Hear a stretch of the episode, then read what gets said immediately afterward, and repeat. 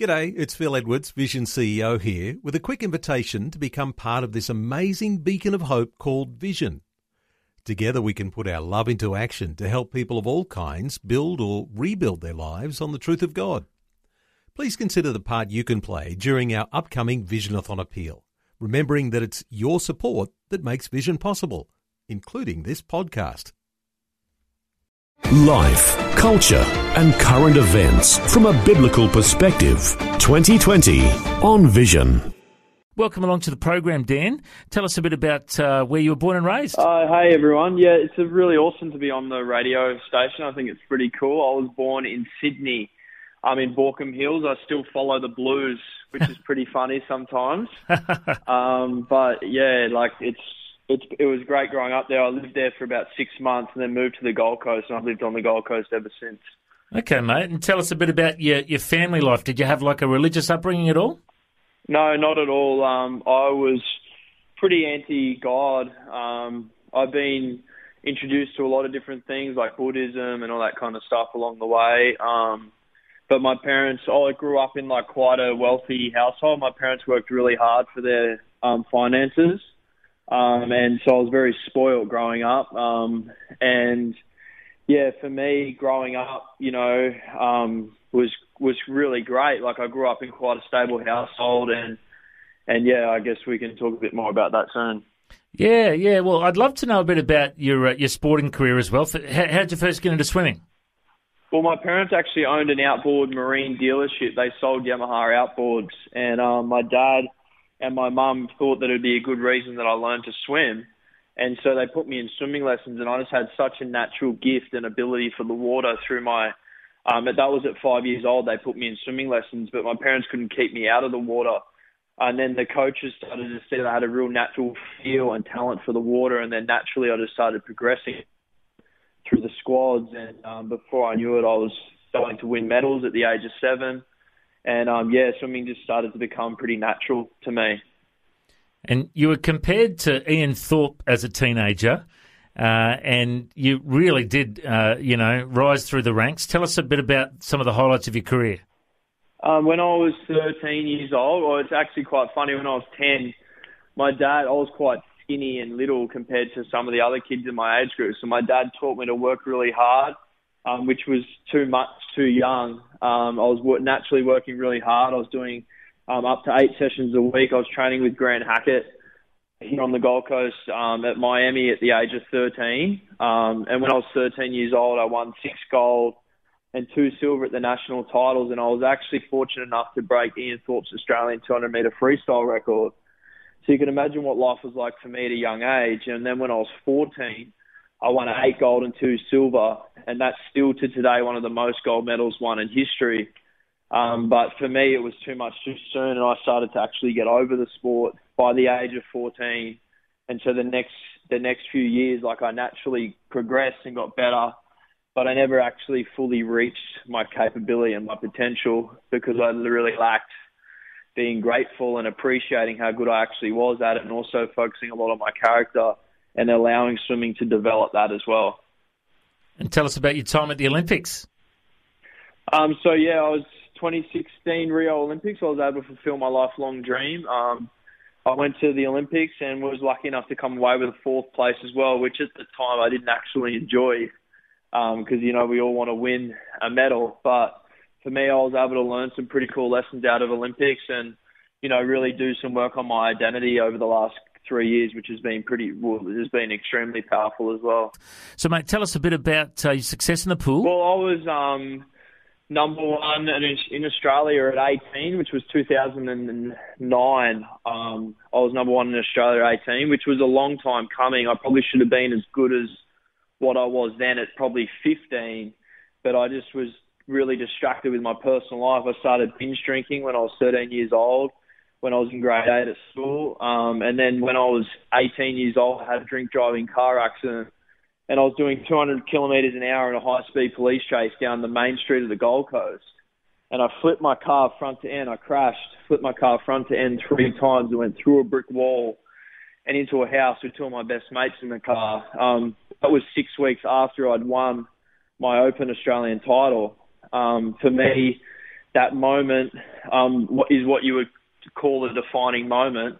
Um, you know, probably any normal human being would have decided to turn their life around from that moment. Um, but I ended up getting put in lockup, and I was in there for three days. And when I came out, all the news crews were there because I was obviously high profile, and I didn't know how to confront any of that stuff. I didn't know how to deal with the shame, the guilt, the humiliation, and the embarrassment that the media um, put on me.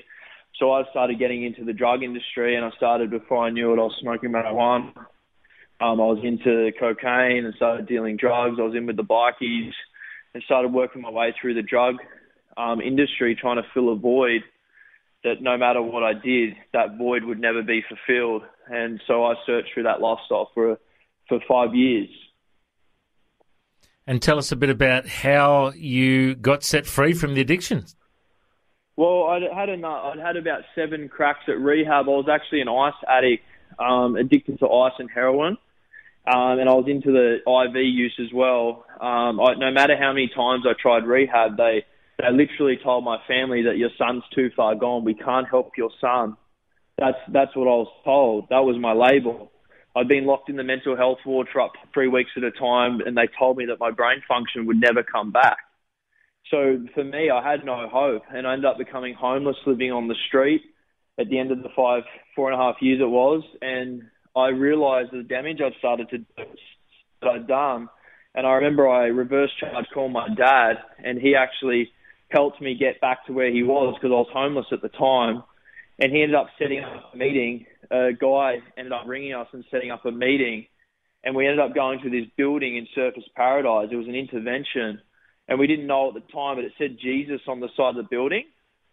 And I didn't know anything about God. I didn't know that God loves me. I didn't know anything about that. And we, I didn't know it was on the building at the time either. We went into this room and there was this big bikie guy in there and he happened to have God Squad on the back of his jersey. And we walked into this room and I started pouring out all my life. I'm going through this and I got this going on and I got that. And this is all he said. He didn't preach the gospel to me. He didn't do it. He didn't do any of that stuff. He just said, I've had a rehabilit. I've been clean for 17 years. I've got a rehabilitation program that transforms people's lives. We can help you, bro. And that was the first time in my whole life that I'd been told that. And so I ended up going to rehab, and I thought I was going to a luxury rehabilitation program. And I rocked up to this rehab, and there was um, bunk beds and rules and Bible study, and people going to church, and I couldn't work out what was wrong with these people. They were happy. They were full blown criminals that were turning their lives around, and I've never seen people change. And so I couldn't believe how much they loved me because I was so unlovable and these people just genuinely loved me for who I for who I could be, and I was just so overwhelmed by the love in that place. Um, so yeah, that was my rehabilitation um, process. With me coming to faith, I was quite stubborn. Um, about a month into the program was my court case. I had a two and a half year jail sentence hanging over my head, and when I walked into when I went to jail, when I went to the court, my brother's in the house. They said, "Oh, can we pray for you?" And I was like, "Yeah, like I'll take whatever I can get." So they all were nice to me. They put their hands on me, and I went to and and they prayed for me and said some nice things. And I went to court, and my lawyer pulled me aside, and he said, "Dan, like two years jail today is a good sentence. Like that was our minimum sentence." And so anyway, I've gone into the courtroom, and as I walked in, I didn't know how to pray. I didn't know anything, and I said, "God." If you're real, I want one more chance at my life. I promise I won't let you down. And that's what I said. I walked into the courtroom and the prosecutor's on my right and he starts reading out all the stuff I'd done. You done this to this person, you done that to that person. And as that's happening, I started to get these goosebump feeling all over my body. And the best way to describe it would be love. And I just started to feel this remorse and sympathy and empathy. And I was so sorry for everything that I'd done to people and anyway, long story short, the court case kept going on. The judge gave me a serving, and he goes three months jail for this, four months jail for that, three months for this, and all added up to two years. And he goes, "But I'm going to suspend you today, Mr. Smith, and I never want to see you again." And the judge let me off. Wow. So that was pretty powerful. Um, I still didn't give my life to Christ. I went back to rehab and started learning more about myself, and then I was in a meeting one day and I was seeing people's lives change. I saw miracles. I saw so many amazing things. I saw people's lives getting redeemed. and I just couldn't deny God anymore. And then I started to get educated on salvation and what that looks like. And then before I knew it, I gave my life to Christ, and it felt so good. I did it four weeks in a row. I was up on the altar, kept giving my life to God because I didn't actually know what I'd done. It just felt amazing. Yeah. And so, yeah, my life's been redeemed. It's been restored. Um, I'm now six and a half years clean. And Dan, you've shared a bit of your story of you know drug addiction and the tough times you've had in your life. Tell us a bit about the rehab you were part of. It was called Transformations mm-hmm. Rehabilitation Centre. I'm not sure if you heard of it. I have. Are you still connected to them? Yeah, yeah, yeah. We still uh, try and get some people in there a lot, and they're still, still doing great things, which is amazing. Mm, yeah, I've met a few guys over the years that have been through transformations, and you know they're, they're, they're renowned for being very strict. Did you find that was the case? they were strict, but you need it. Yeah. Because you're used to living an undisciplined life and a self-centered and a self-willed life, so they they try and bring correction in. So then when you actually go back out into the real world, um, you know, you you got good boundaries and stuff. And I, I my hat goes off to the program. You know, some things you do agree with, some things you don't, but I'm a walking testimony that the program works, and I've seen uh, seen a, a, lot of other people's lives transformed and redeemed as well. Mm.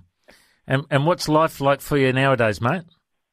Um, I'm still swimming now. The last three years has been pretty tough in my swimming. Um, you know, God's really done a lot of work in my identity because I've always had a real performance-based identity, which um, you know is another message for another day. But I've actually had to spend a lot of time on learning who I am without the stuff, and that's a quite a painful process um, for me. I've just started, had to really discover my identity without the sport and without the stuff. And, you know, for me, um, God's proven himself more real to me in those times because normally I'd run away.